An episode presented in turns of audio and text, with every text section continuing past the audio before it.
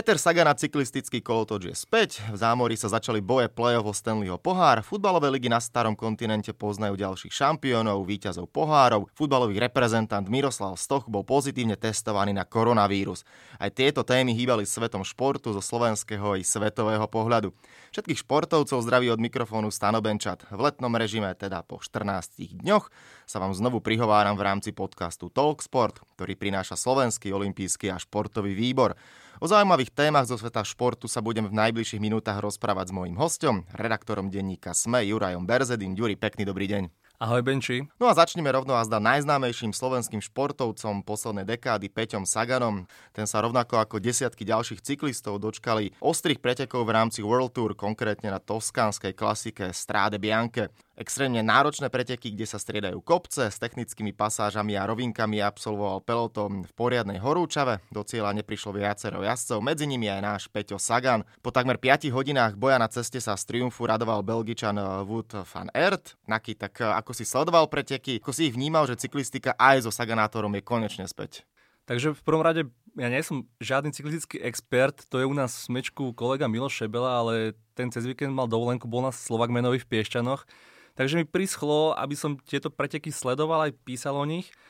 Bol som tiež plný očakávaní, naozaj. E, v prvom rade tie preteky boli po dlhej pauze, čiže chýbala im, ja som taká pretekárska prax a tým, že Strade Bianche sú naozaj náročné preteky, tak som očakával, že ako to zvládnu. Tým, že v marci, keď to väčšinou býva, tak je chladnejšie počasie, často prší a tento raz bolo takmer 40 stupňov, tak to bolo, to, to bolo extrémne a ja si najviac si pamätám na ten kúdo, kúdole dymu, kúdole prachu, ktoré akože z, tej, z, tej, z tých štrkov lietali a to bolo úžasné. Fantastické preteky, ale podľa mňa pre tých jazdcov to bolo v tom teple a po takej dlhej dobe to bolo extrémne, extrémne náročné. Mm-hmm, áno, to som presne chcel povedať, že taký poriadny krst ohňom, že niekoľko mesiacov vlastne nič nerobíš a nie je to tak, že ideš na preteky 100-150 km, viac menej rovinka, ale hneď poriadne, že ťa to vyždíma a každý si asi musel siahnuť na dno síl. Asi aj z tohto logické, že Peťo teda vyhodnotil, že nepotrebuje sa hneď na úvod zničiť. Chcel asi aj on vedieť, ako sa bude cítiť v pelotóne, ako sa bude cítiť na bicykli a preto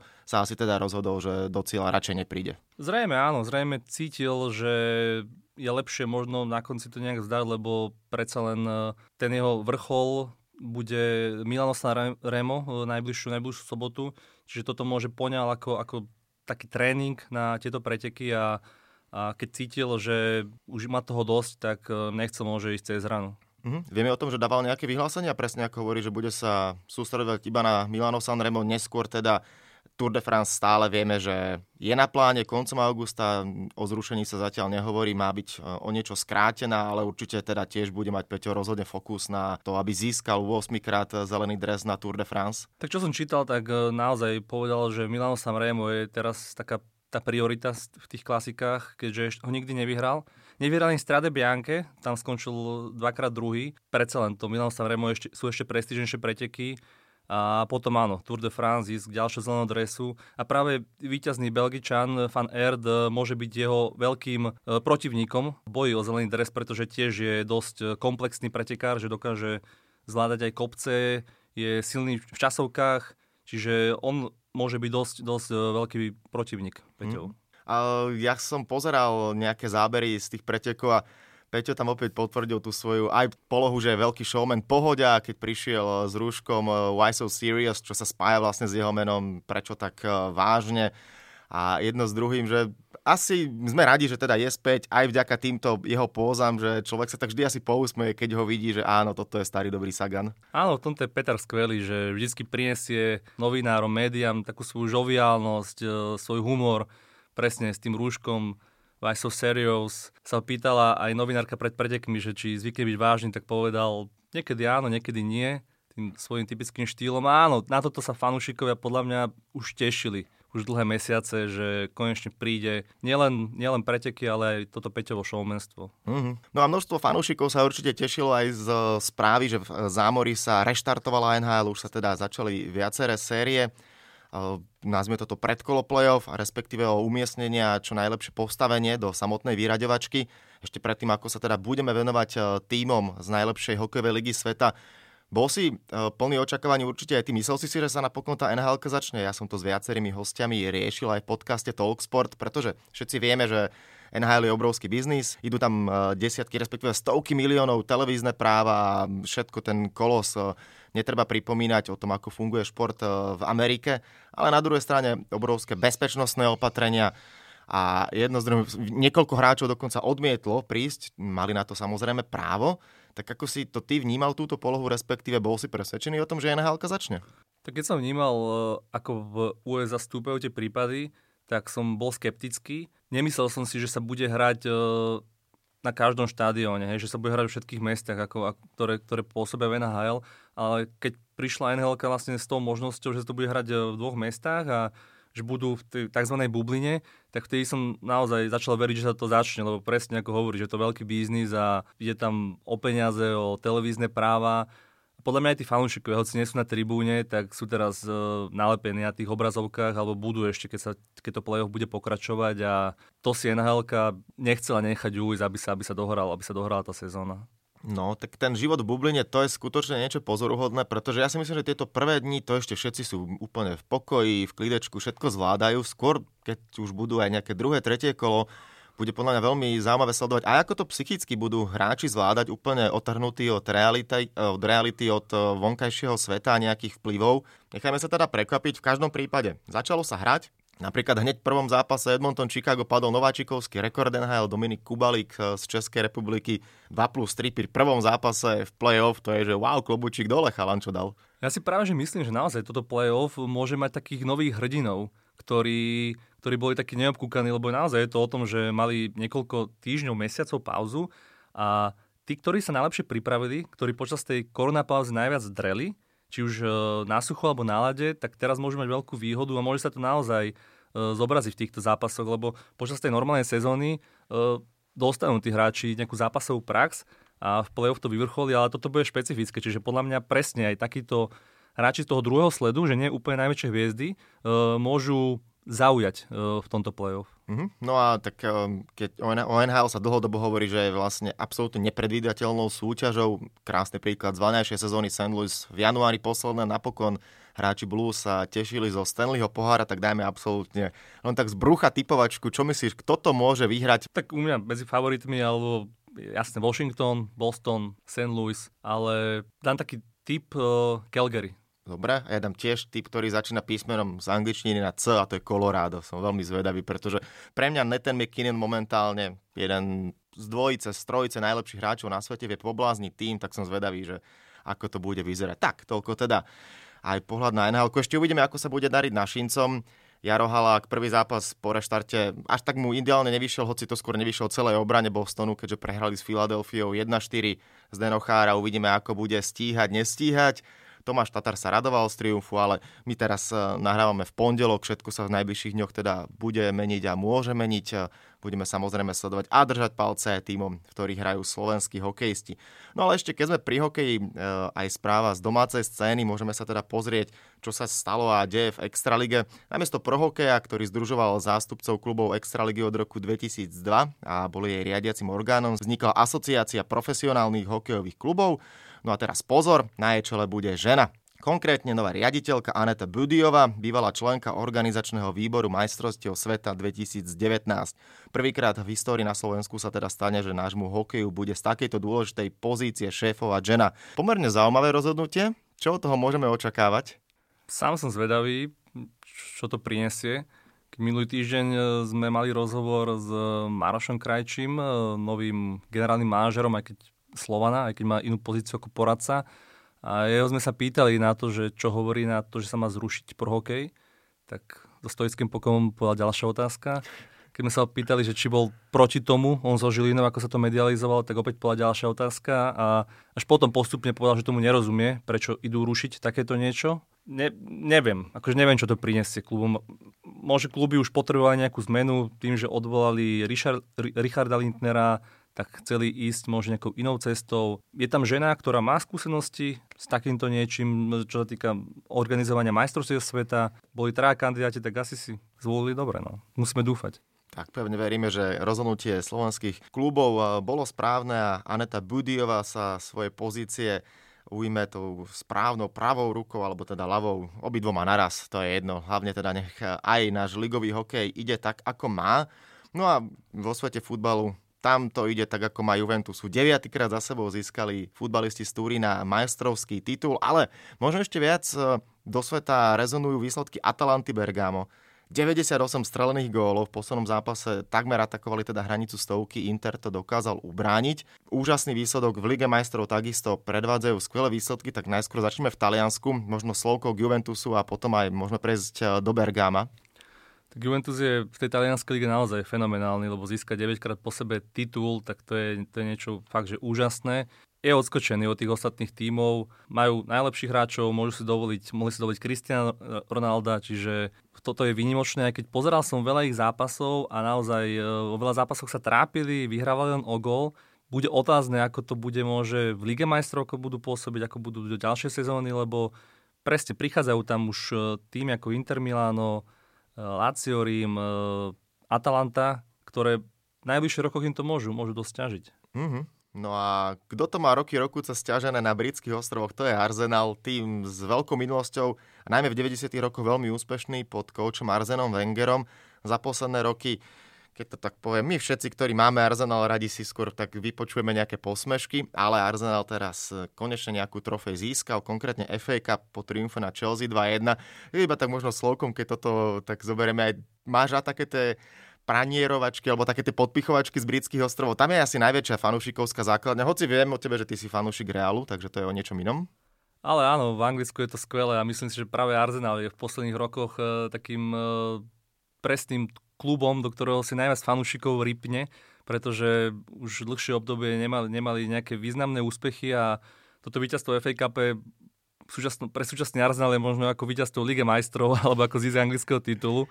Skončili v Lige 8 a vyhrali FA Cup, tak to je skvelé. Zabezpečili im to Young hráč, ktorý vlastne je na odchode, alebo ktorého moc nechcú. Nechcú s ním moc predlžiť zmluvu, ani, neviem, asi ani on moc nechce. Chce radšej hrať v nejakom klube, ktorý bude hrať Ligu majstrov, čiže to je, to je zaujímavé treba pogratulovať Arsenalu, no, aspoň k takémuto uh, dielčemu úspechu. Áno, aspoň niečo kanonieri získali.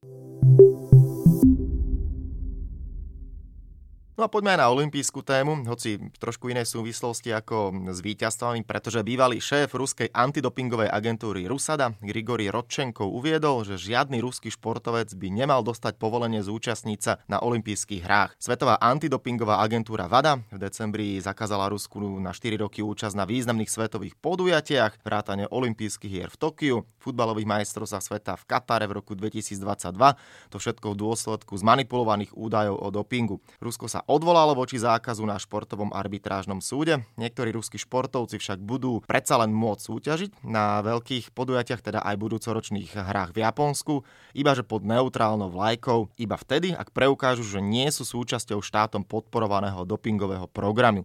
Toto už je tak trošku otrepaná téma, Rusko a doping, ale rozhodne sa neustále ňou treba zaoberať a upozorňovať na ňu.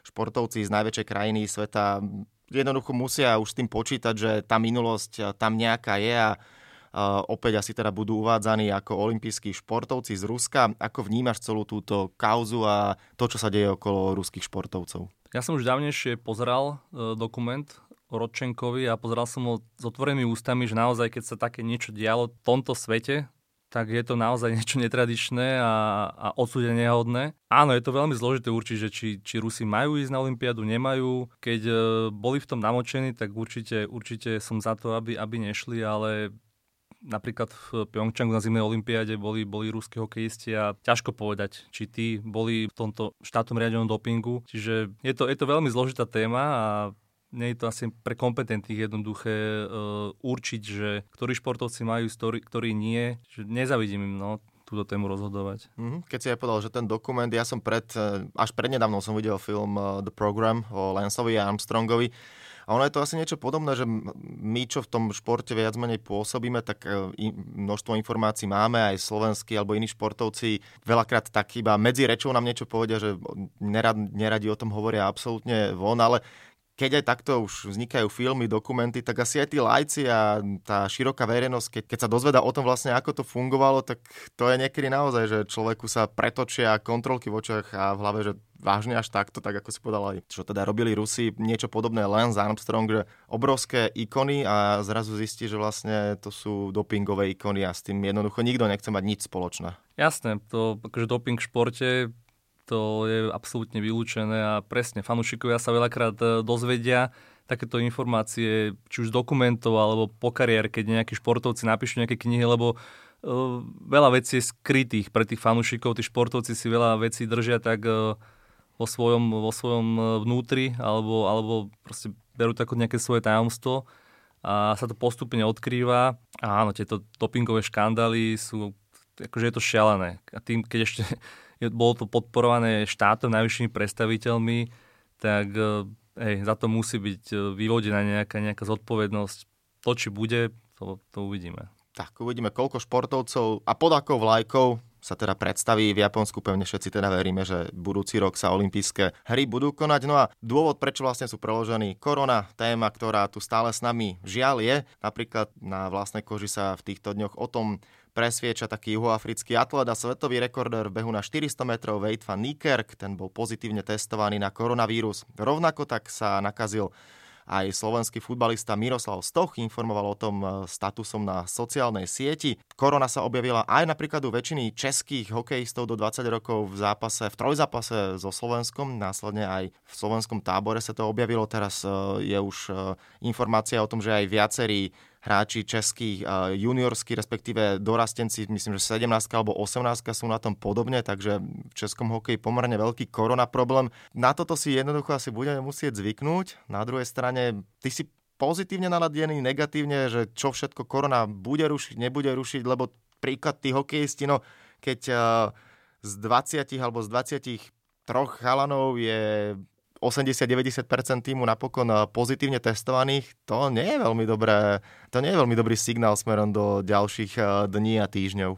Hey, čo počúvam reakcie ľudí, tak uh, už sú viacerí z tej koronakrízy trošku takí unavení a už to moc nechcú ani počúvať, ale mu, ne, musíme to proste brať stále tu, musíme to rešpektovať a musíme sa s tým naučiť žiť podľa mňa, lebo áno, v tomto čase som mal byť aj ja na Olympiáde v Tokiu ako novinár a preložili to na budúci rok a myslím si, že aj budúci rok koronavírus COVID-19 tu stále bude.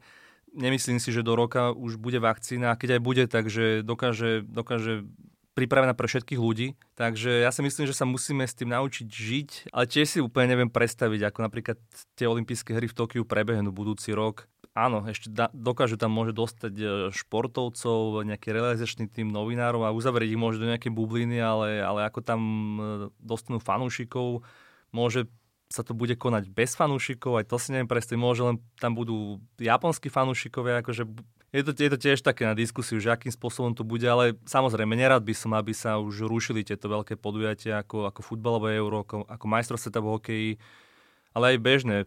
Začína, začína najbližší týždeň Fortuna Liga, už začali vlastne futbalové súťaže dedinské, hokejová súťaž, teraz tá cyklistika sme sa bavili, čiže si myslím, že každý športový fanúšik chce, aby sa tieto, tieto podujatia uskutočnili, čiže ja si ja hovorím, že musíme sa s tou nejak s tou koronou naučiť žiť. Uh-huh. A tak ako to aj bolo asi v prípade, m, pekne diplomaticky to napísal Miňostok, že áno, zatiaľ nemám žiadne príznaky, cítim sa fajn, som izolovaný a teda pevne verím, že čím skôr uh, budem naspäť.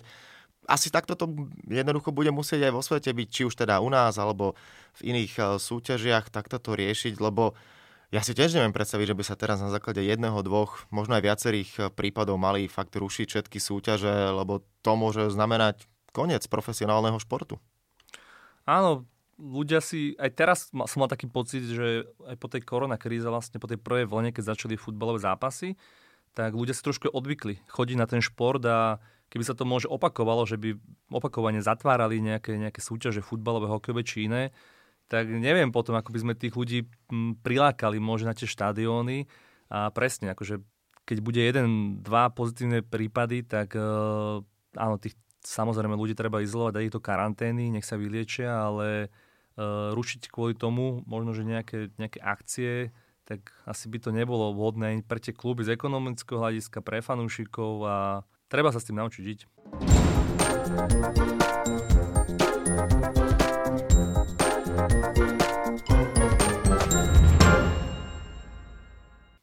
Tak e, či už Vejdovi Faníkerkovi, Miňovi Stochovi a ďalším, ktorých ktorí teda majú aktuálne diagnostikované ochorenie COVID-19, držíme palce, aby to nemalo žiadne následky, či už pre nich samotných, alebo pre ich okolie a nech celý športový svet môže fungovať tak, ako doteraz. No a tak, ako doteraz každý host na záver podcastu Talksport musel zodpovedať tri otázky pripravené v kvíze, tak pripravené opäť budú aj pre teba. No, začali sme celú debatu sme začali o Peťovi Saganovi, ktorý je mašinou na úspechy. Sedemkrát získal zelený dres na Tour de France, trojnásobný majster sveta, etapu na Tour vyhral 12 krát. Najviac etapových víťazstiev však Peťo dosiahol na Tour of California, skúsi typnúť, koľkokrát sa mu podarilo v eh, Amerike triumfovať a budeš mať toleranciu dve etapy. Fúha, môžem si zobrať žolika na telefóne? som zavolal kolegovi, tento bude vedieť podľa mňa úplne presne bez tolerancie. A podľa mňa Miloš Ale... je teraz zničený, on, on absolvoval po nejakých 15 hodinách, sa uvidel toho hey, Slovak mena. Tak uh, tolerancia 2, 15 si v tolerancii je to dokonca 17 krát. Uh, druhý je za ním Mark Cavendish, ten uh, v Kalifornii triumfoval 10 krát. Aj tu je vidno tá peťová dominancia. Hej, hej, super, dneska si pôjdem podať. no tak uvidíme ešte ďalšie dve otázky. Poďme teda aj do sveta NHL. Spomínali sme rekord Dominika Kubalíka. Teraz sa však budem venovať inému Európánovi a ešte trošku do väčšej histórie pôjdeme v sezóne 1992-93 vytvoril Finn Temu Selane a zdá neprekonateľný rekord, ako nováčik strelil a to je moja otázka, typni si koľko gólov a budú možnosti. Buď 66, 76, 80 alebo 55 gólov. Myslím si, že cez 70 to nešlo, čiže tých 60... 66? 6?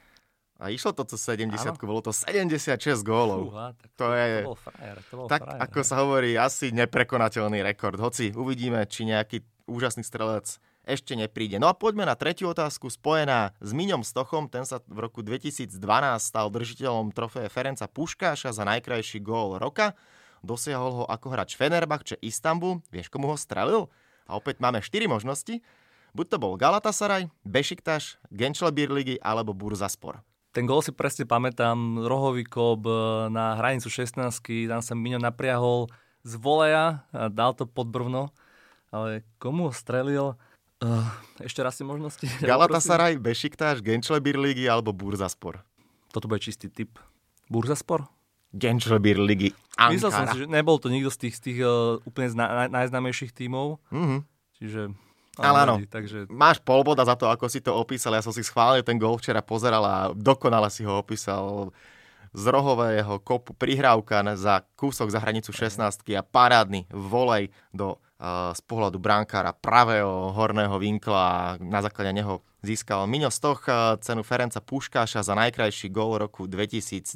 No tak ty máš cenu 1,5, lebo uznávam ti teda pol boda. Nie je to také zlé.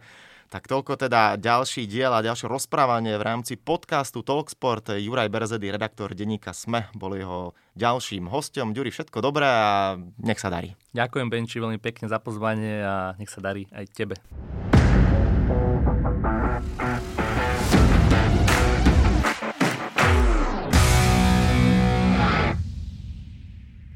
Tak a to je na tentokrát všetko. Dúfam, že sa vám náš podcast Talksport páčil. Prihláste sa na jeho odoberanie vo svojej podcastovej mobilnej aplikácii na platformách Google Podcasty, Apple Podcasty a Spotify. Podcast môžete podporiť tým, že ho odporúčite niekomu z okolia alebo náš podcast ohodnotíte na Apple Podcastoch. Veľmi nám to pomôže. Všetky podcasty Talksport, ako aj olympijské podcasty nájdete na stránke www.olympic.sk lomka podcasty. Svoje postrehy, názory na aktuálny podcast mi pokojne napíšte na môj mail stanobencat.gmail.com Vo štvrtok vás znova rád privítam s olympijským podcastom. Volám sa Stanislav Benčat a budem sa na vás tešiť pri ďalšom dieli. Zatiaľ sa majte. Podcast Talksport vám prináša exkluzívny partner Slovenského olympijského a športového výboru, spoločnosť Typos, generálni partneri Toyota a 4F, Hlavní partneri Dôvera, Bila, Slovenská sporiteľňa, Kooperativa, SPP Matador a partner Granden.